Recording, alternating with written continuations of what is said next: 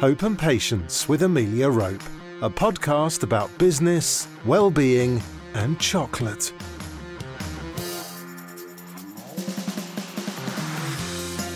Hello, and welcome to our latest episode of Hope and Patience. It's a treat to have you here.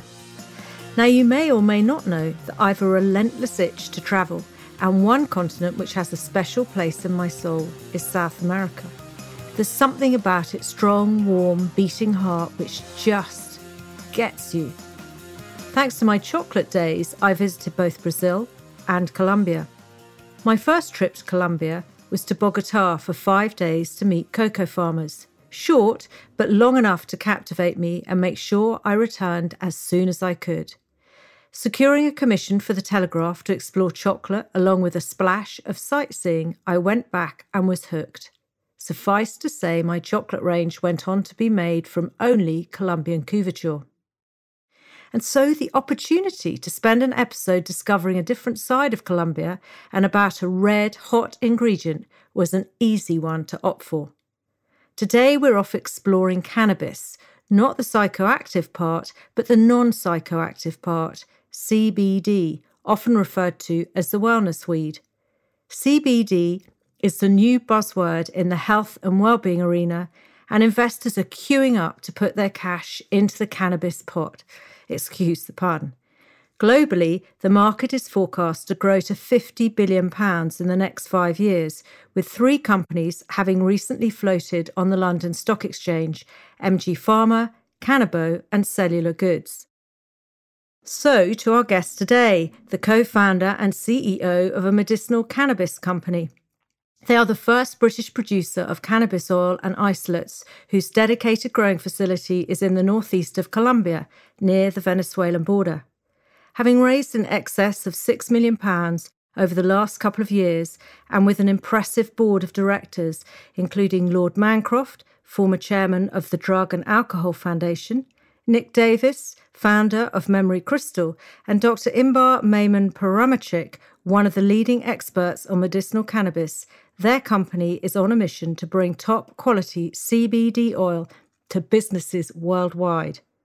Time to introduce our guest, David Kirby, co founder and CEO of Avida Global. Hello and welcome to H&P, David. Hi there, Amelia, and uh, thank you very much for having me. I cannot wait for this episode, David, because it's it's just Colombia is my big, big thing. And to find out more about CBD is another excitement too. So, David, you started your career path in quite a different direction with a degree in music and as a classically trained pianist. Would you be able to share with us a whistle stop tour of how you ended up immersed in the world of cannabis and co founder of Avida Global? Yeah, no, sure, Amelia. So a whistle stop tour is, um, yeah, no, I um, studied music. Uh, my passion was always jazz, jazz piano. And upon graduating, I played around London for quite a while, played in Ronnie Scott's and all the rest of it. But uh, you suddenly come to a realization that uh, unless you're the best in the world or the best in the UK, you're, you're not going to make a living out of this. You'll have some fun, but you'll be very poor with it. So I sort of at that point went into the on the graduate milk round and ended up in a sort of IT consultancy business, and that was the start of my early career. I spent then 16 years with a company called Capgemini, or what became Capgemini. Sat on the UK board after many years, bringing up the greasy pole. Spent some time with uh, after that with Shell looking after the global projects, and then decided this is probably nine years ago now that I wanted to do something more agile and got involved in the world of venture capitalism in terms of working with startup technology businesses and it was through that all our businesses tended to be high tech but it was through that that we came across this opportunity for, for cannabis and so one of my business partners happened to be married to a lovely colombian lady carolina whose father happens to be one of the largest cattle farmers in colombia and we happened to be at a fundraising day, which is going back almost three years now in London for a Canadian company. Got chatting to them, and they expressed how keen they were to move into Colombia because of the climate, to move out of Canada for growing cannabis. So Carl, my colleague, rang his father-in-law and uh, suggested to him that perhaps he'd give up some of his land to grow cannabis. And um, and you can imagine his reaction because the, the legacy of Colombia of the last 30 years is, you know, they want to put all that behind them. And so he slammed the phone down wasn't interested at all, but he's a very astute businessman and he did some research. He found out that the Colombian government were issuing all these licenses for medicinal cannabis. He saw the size of the potential market, and it was literally a day later he was ringing us, us back and saying, How much land do you want? And so that, that's really how it started. And uh, from there, we started assembling a really top class team in Colombia because I was new to cannabis. I'm sure like a lot of people tried it as a, a, youngster, but new to this industry. So I was very aware of how to set up businesses and run businesses. But what we needed around us was uh, top flight experts, which is uh, what we went about doing in Colombia. And another interesting story is a sort of local friend of my wife and I is Michael Page of the global recruitment company. And mm-hmm. he sold the business some 15 years ago, but he, he drinks in the local pub. And I, I had to ask him if he happened to have a, um, a recruitment company in Bogota in Colombia, and of course they did. It was very big, but not only that, they had a specialist division that was just focused on medicinal cannabis. So we worked with them, and they found us um, some top quality skills, and, and from that we've we've not really looked back. David, with criminal gangs and being so close to the Venezuelan border, how do you trust your workforce out there? Yeah, no, it's it's a very very interesting question because the culture in Colombia is very different uh, in the different areas of the country. So a lot of our senior staff come from Bogota, which is in the center of Colombia, the capital. They have a much more international outlook in terms of the way they approach business, whereas our farm is up in a region called Cesar, which is up in the northeast and near the Caribbean coast, where to put it mildly, it's a lot more laid back in terms of how they approach business. But we do have to be very careful. You know, there is the legacy of uh, narcos, if you like, um, mm-hmm. and the, the drug barons in in Colombia. Some of it is still there down in the south. But the Colombian government have been excellent because they've put this rigorous licensing process in place with the intention that they want to become one of the largest producers of medicinal cannabis in the world and do it properly. So it's a very rigid regime. So we have to employ a lot of security, which is part of our license, including you know, three three meter high electric fence around our whole facility and 24 hour 7 um, security because we are growing a narcotic. But we also have to be very, very careful in terms of who we recruit. So we're, we're very lucky. One of our first recruits, we recruited a lieutenant colonel wow. um, called Jose James from the anti narcotics squad of the Colombian National Police. And, and this guy used to fly helicopter missions, you know, you know, typical narcos, if you've seen on television. He's got amazing stories to tell. But we took him on board and he looks after all our security and logistics. And including recruiting people as well. So we do have to be very careful. And uh, funny enough, one of the things that we do do is uh, a lot of our recruits, particularly the local recruits that are going to be working on the facility, and it's pretty standard in Colombia, is uh, going through polygraph tests because we're very interested in their backgrounds.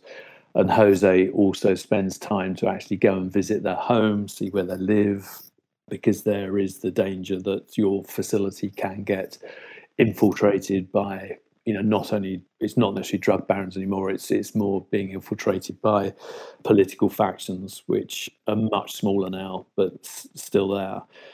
And all of that sort of you stand back, sort of paints a bit of an awful picture. It's not at all. You know, I think that ninety nine point nine nine percent of Colombians are just wonderful, wonderful people, and we love being there, love working there, love working with the population there, um, giving back where we can but you just have, you can't be complacent. No. You, you just have to put um, the processes in place to make sure that um, you uphold what you promise um, in the licensing.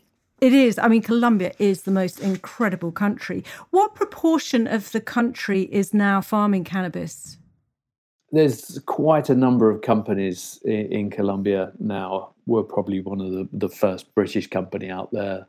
There's a small Jersey-based um, company down in the south and a lot of them are in the Bogota Basin, which is near to the airport. We had um, selection of different lands to look at. Um, we actually chose where we are, which is somewhere away from the capital and very remote. It's uh, right at the point where the Andes, the three ranges of the Andes, converge and finish. So we're in this beautiful valley bowl very protected, but it's also very hot and very low humidity. So it's absolutely perfect for what we want. But in answer to your question, a lot of the traditional farmers who are doing you know, avocados or whatever it might be. Yeah, uh, they now getting them, into cannabis. Well, they've switched across, but what you'll see is a lot of those, you know, they've applied for licenses. But what you'll see is that they're, they've become fairly passive because you know a lot of them thought that perhaps well it's just a, you know it's, it's just a question of planting some cannabis and off you go whereas the medicinal cannabis market is very very stringent around its quality standards and therefore to have a ca- cannabis facility involves a lot of money in terms of the facilities you need, you know, from greenhouses through to extraction plants. So it is not like growing tomatoes or, or avocados. It is a or very, cocoa. very sci- yeah, very, very scientific. Yeah, quite. Do you see the cocaine farmers moving into growing cannabis at all? I've I've not seen or have not been made aware of, of much of that. I, I should think it's highly unlikely given the licensing regime around it, which does control everything. You know, and it's not a laissez-faire market. It's rigorously controlled in terms of export quotas, all the testing that you have to go through with the government, which can be, you know, quite tortuous, but is essential. You know, so for example, it took us 18 months to get our licenses, all our licenses, including psychoactive license, which is controlled very tightly. And then it's taken another year to go through what's called the agronomic evaluation test. So you actually have to grow your crop and then process it in a laboratory and show the ministry the results that you're getting to show that you're not actually growing an illicit substance, you're actually growing what you applied for. So it's quite a lengthy process. So it does tend to keep just focus on those people that are very serious about doing this properly on a on a global basis. I think that's really important for the consumer that there is all this regulation. I think it's hugely important. And if you look at the CBD market in the UK at the moment, it, it is not regulated at the moment. It's a very vibrant market, but a lot of the things that you see on the high street or even on the web, it's very difficult to understand the provenance of you know that product and what's in it, where it came from, etc. Do you see that being tightened up? It is being tightened up. So in the UK and Europe, the Food Standards Agency and the European Food Standards Agency are now administering uh, CBD in the well-being market under a process called the Novel Foods Act. So, you know, everybody that wants to trade in CBD must have um, applied through the Novel Foods Act. And as part of that, you go through toxicology studies, safety studies, thorough analysis of exactly what's in the product, where it came from, etc., etc., which is only of benefit to the consumer which is excellent news. David, the cannabis is grown hydroponically in purpose built greenhouses. So, for the listeners, that's as far as I'm aware, it's without the use of soil and using minimal water. But how kind is Avida Global with supporting the sort of sustainability side? And are you affecting climate change at all with what you're doing? No, so we've we've tried to build our whole facility. It will eventually be carbon neutral in terms of what we do. So our greenhouses literally take no energy at all. They've, they've been designed around the environment that we are. So, if you like, they exacerbate all the good things about the environment the heat, the light, the lack of humidity, and they keep out all the nasty elements or the unwanted elements of the environment, be it uh, rain, be it pests or cross contamination. But they're all naturally aerated with large cowls on the top. So we, we take advantage of the winds where we are to basically ensure we have the almost the perfect environment inside the greenhouses.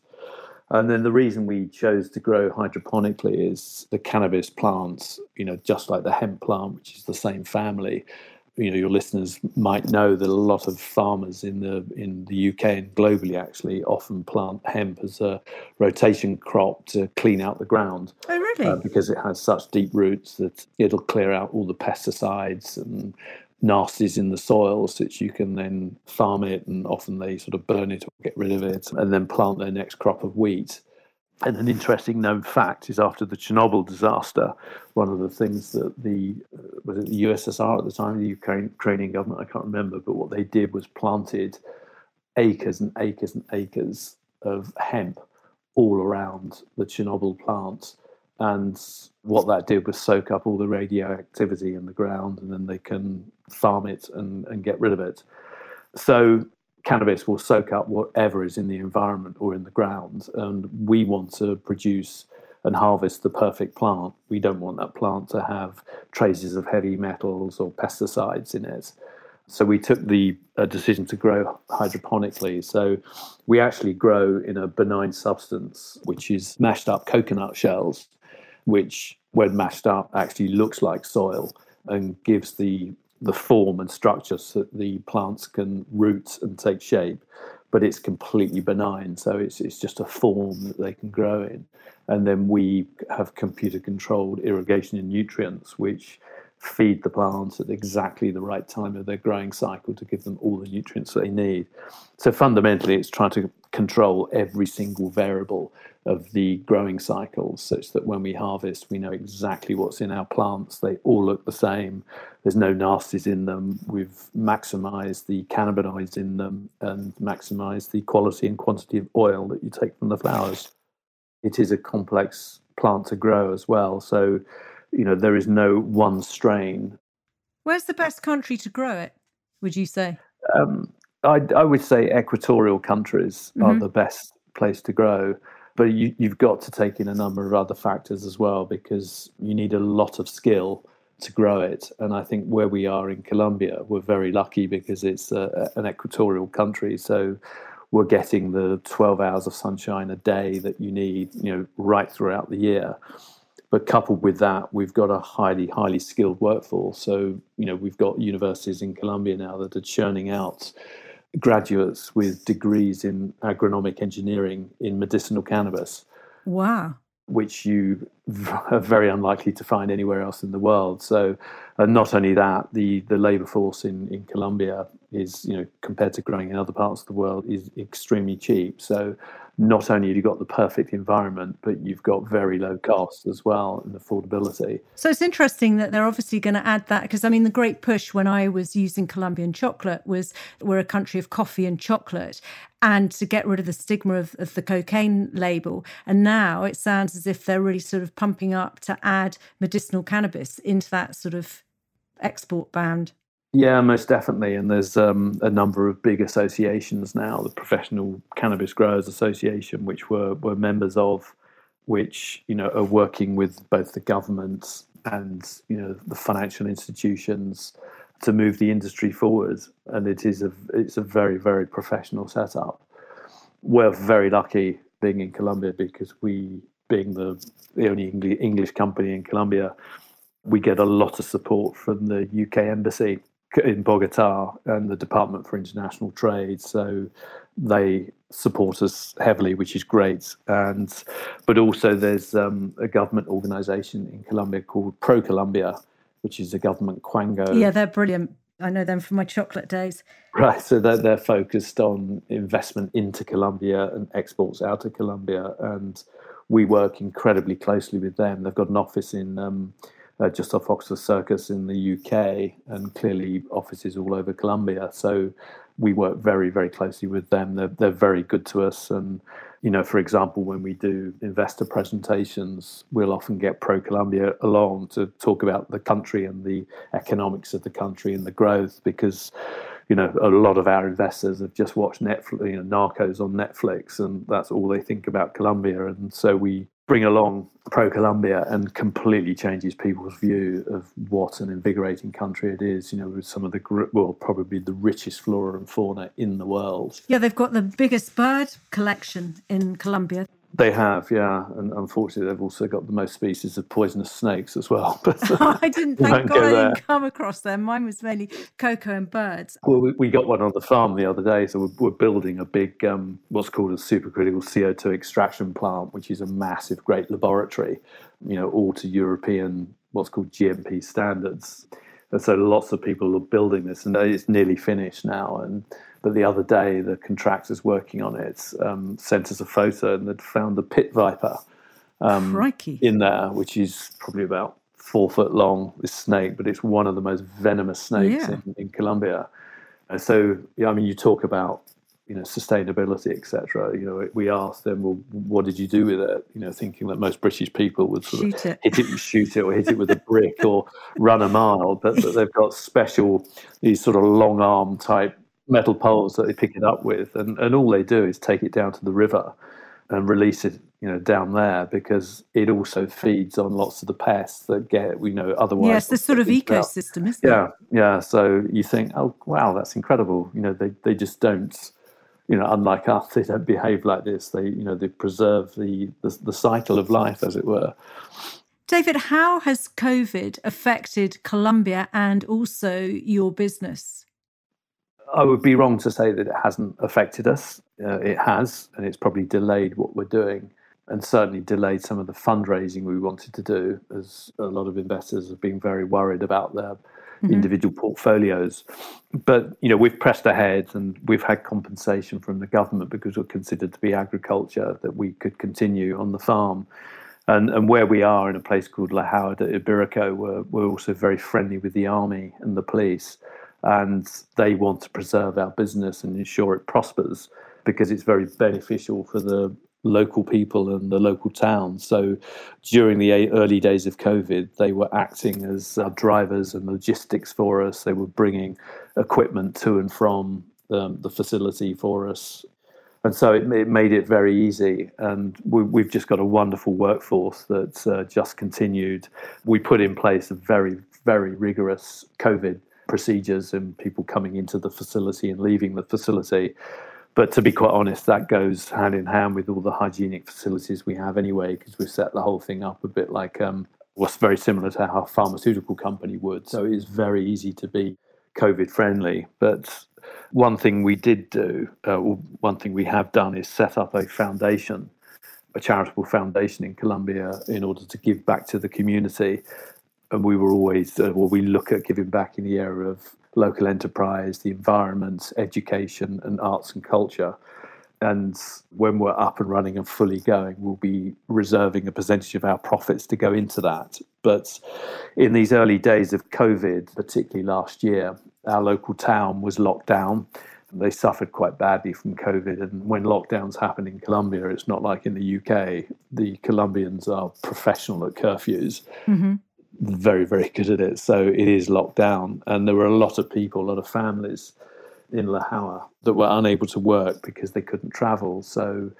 a lot of people suffered. So we've done a number of food parcels for the town, which is, you know, the little that we can do. Um, we did a big collection through our shareholders and management and, and other people, and um, were able to de- deliver over four tons of food in wow, that's food, food, parcels to, and we did it through the mayor's office in La Jagua, you know, and delivering to very needy local families. And then at Christmas, we did a very similar thing. So the Colombians celebrate Christmas as though it's going out of fashion. Yeah. So Christmas starts on about the 10th of October and finishes at about February sometime. And so it's very, very big, particularly with the children. So at Christmas, we did another collection and went and then bought lots of children's toys. And then in a, one of the local schools in La had their equivalent Santa Claus and um, and then gave out a lot of these toys to local children. What do you think has tested you most so far with the business? I think it is his working cross boundaries across the Atlantic and, and having, you know, COVID has meant I can't travel there or our team can't travel there. So pre COVID 2019, I did 10 long trips to Colombia. 2020, I got back from Colombia at the end of January 2020, and then pretty much after that we were locked down. So haven't been back there for over a year. So you know the biggest challenge has been doing everything remotely. Mm-hmm. And we've got a big team out there now of 40, 50 people, and you know they're wonderful, wonderful people. But it's very difficult to manage a team remotely and you know and build that esprit de corps and sense of vision and we're we're all in this together and you know the, I suppose the danger is that we become two teams in terms of the UK team and the Colombian team and that's probably been you know is our biggest challenge and as soon as lockdown is over and we can travel again we've we've taken on quite a number of people in the UK and they've absolutely no idea really what the facility looks like you know apart from photographs and videos that they've seen and when you actually get out there and just experience the beauty of where we are and the vastness of it, um, it is is quite overwhelming. So it has been difficult to get across that, but we've managed, you know, like everybody else. And we're nearly there. That's we the exciting thing. There, so. More of us are going to be jabbed. I mean, that's the thing with Colombia is that it is the most incredible country. And yes, it's edgy. And I had a couple of edgy experiences on both trips, but the rewards, it's just absolutely beautiful. Slightly challenging infrastructure to move around, yeah.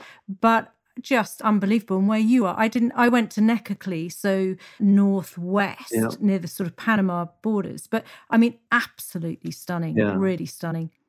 I mean, we had a wonderful evening with the colonel of the um, the the military who Im, invited us. There was three of us that were over there. Invited us to this. I suppose you'd call it a country club. I mean, it's a very very poor village where we are, town where we are. It's you know it's not particularly affluent, but uh, you know there's this sort of you know country club sounds grand. It's not. It's just a hacienda. Blah blah. blah. Invited us there, and there were loads of locals there, which was fantastic just to meet them all. And a lot of them don't speak English. You know, our Spanish is very poor, so we had interpreters. But the local music is called Vallenato. So it's uh, an accordion player, a drummer, and a singer. And the songs also tell the always tell these very very long stories. Um, and of course, there's the dancing that goes with it. And oh, I can't remember the name of the whiskey that uh, they absolutely love. This Scottish whiskey. In fact, you can't get it in Scotland at all. It's it's made and oh, really? in Colombia.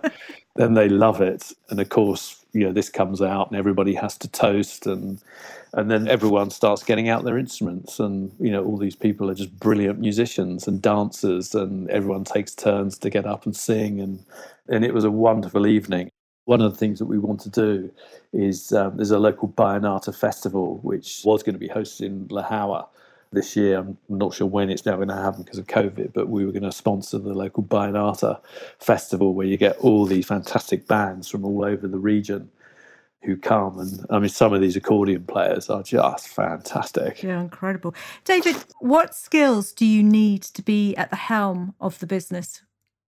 Again, very good question. I, I think bravery. You know, this is very much a pioneering business. Uh, ability to learn. I have learned so much in the last three years about this incredible plant and the marketplace.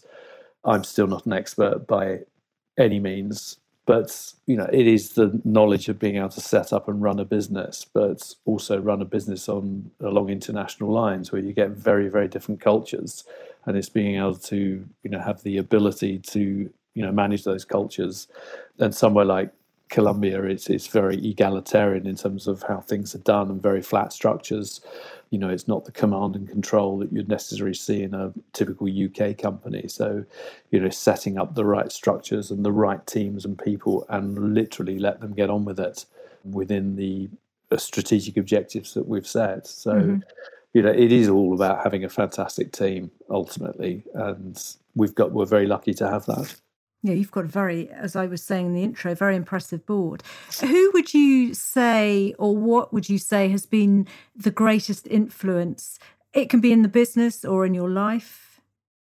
I suppose a lot of people talk, you know, when they, they talk about sort of inspirational business figures, etc. But you know, I suppose my inspiration does come more from music and some of the people things that people do in music. That's you know pushing the boundaries and being very you know incredibly creative and you know, and I've, I've said this before. One of people that has inspired me is a great friend of mine who's an opera conductor. Oh wow! You know, he conducts at the English National Opera. He conducts at Frankfurt Opera and some very very high profile conducting. And you know, he is always conducting world class musicians who are you know far better than he is on you know their particular instruments but he has this skill of being able to bring you know sometimes 120 musicians together in a, large symphony orchestra or an opera orchestra and all the prima donnas the singers etc and bring them together to you know as one voice. And that's an incredible skill. And you know i used to sit in wine bars with him and say well how, how do you do that um, he used to say to me, you know, when I was on the board at Capgemini, well, how do you do what you do? You stand up in front of thousands of people and give presentations, etc. And, and I suppose I learned a lot f- from him, or just taking those analogies of running a really good business like this. This business is is just like an orchestra. You know, everybody plays their part. Everybody is brilliant on their instrument in their own rights, but you've got to get it singing as as one voice and playing together as a team. What would you say that you've learned most about yourself? Adaptability. I never thought, if you know, I'd been talking to you four years ago that I'd be, uh, um, as my friends call it, an international drug lord. I'm known as Don David locally. it, uh, I think it's just the it, has been a real challenge what we're doing and, and still is. You know, there's many challenges to overcome, and yeah, you learn a, a lot about yourself in terms of you know perseverance and tenacity to to get this done. You know, it involves many many sleepless nights, and you know, COVID doesn't help because you can't be there, and it's six thousand miles away, or even more. So a lot of trust. Yeah, and I've had to learn a, a lot of you know personal resilience with doing what we're doing.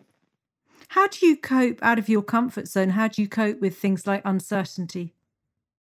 I, I suppose, well, I, I, quite enjoy answer. I don't like predictability. Um, okay. I quite like uncertainty in, in life because it offers challenge and opportunity and it, excitement. So, in my personal life and my professional life, I'm quite happy with dealing with uncertainty and you know completely different from my wife Lena who just loves to have everything clear and, and mapped out. And and if it veers off piste um, finds it very very difficult to, to deal with you know that's not in the plan. You know whereas you know I'm quite comfortable with you know stuff going I'm a lousy skier by the way but um, with stuff you know going off piste as it were. Do you ever have that sort of inner critic where it chats away at you in a negative monologue all the time. And how do you cope with it?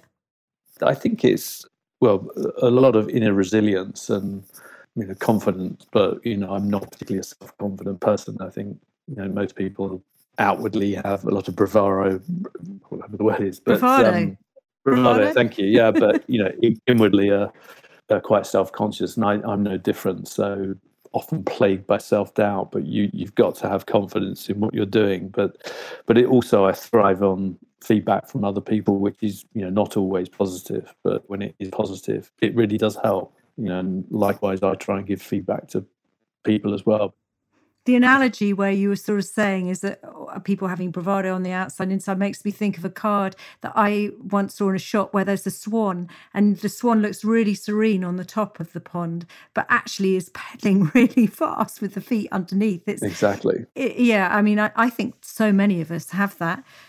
So on to the quick fire round, David. Optimist or pessimist? Optimist. Introvert, extrovert, ambivert. I'm definitely an ambivert. Perfectionist or non-perfectionist? Uh, I'd like to say perfectionist, but I'm I'm very much a starter, not a finisher. And I'm also very focused on pragmatism, and pragmatism does not always mean perfection. It means whatever is appropriate. So I'd probably say I'm a not a perfectionist. Why do you um, start and not finish things? You know. I like the creative element of creating things, ideas, and then not so motivated by the regular day to day maintenance. Um, maintenance. Early bird or night owl? More a night owl, but I must admit, during COVID, it's been uh, tucking myself into bed with Barack Obama. Um, Barack Obama's book, that is. But yeah, normally a night owl, although I work better in the morning. Yeah, I thought you were going to say night owl because of your music. Okay, we're going to tuck into the chocolate break. Now, we are not actually having CBD chocolate that I have tried, but we are having two chocolate choices. So we're tucking into a feast. We have got Maltesers and minstrels. So, David, tell the listeners why we have Maltesers and minstrels to tuck into. so, my wife is a big chocolate lover and she loves getting very high quality chocolates, etc. But you know, at the end of the day, I just love a Malteser or a minstrel and mixed together are just fantastic. And, well, the uh, textures uh, makes, are really interesting, aren't they? I know. Well, they're brilliant, and it makes such a good pudding as well. Really cheapskate pudding. So you, you know, just Maltesers nice, and minstrels in a bowl. Absolutely, a bowl on the table and a nice, nice bottle of Montepulciano, and um, I'm in heaven. I, what I discovered was that Maltesers uh, they're quite sexist. They were designed for women because of the centre that weighs so little. But actually, it's a yeah. bit of a farce because they've got the same calories in as as anything else. But yeah, but think think of all those fantastic party tricks and Maltesers though. I know. New Year's Eve, etc. Yeah. okay, no resting up for you, David. Would you share with the listeners your thoughts on the words success and failure and what they mean to you? Yeah, failure. I think uh, for me is is something to learn from. You know, it's not necessarily a bad thing. You know, I think you've got to fail many times in order to be successful and and learn from that. And I, you know, I don't think the two things are you know particularly binary. You know, it's either success or failure. There's a, a blend in between. And su- success for me is is is not about personal success. It's about idea success and team success that you know we all achieve and succeed together. I love asking my guests that because it's so interesting. Everybody has a slightly different take on it. We're moving into the well-being zone, David. And mm-hmm. what I'd like to ask you is how important it is incorporating well-being into your day and do you manage to achieve it? I try. So my wife was a ran a recruitment business and for the last 3 years has been retraining as a nutritionist or as I like to call it a food Nazi.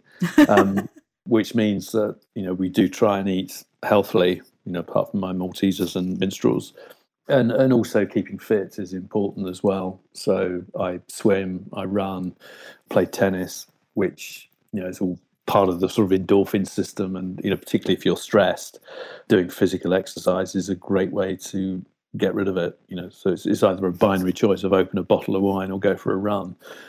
You know, unfortunately, the wine often wins, but um, um, and you know, the other thing is uh, for peace of mind for me is is playing the piano so I'm lucky to have a big six foot one grand piano oh, at home, heavenly. and um, you know just sit down in the evening and play the piano for an hour, and nothing else seems you know all the stresses and woes don't seem that important, and you know it puts a sort of relative perspective on it.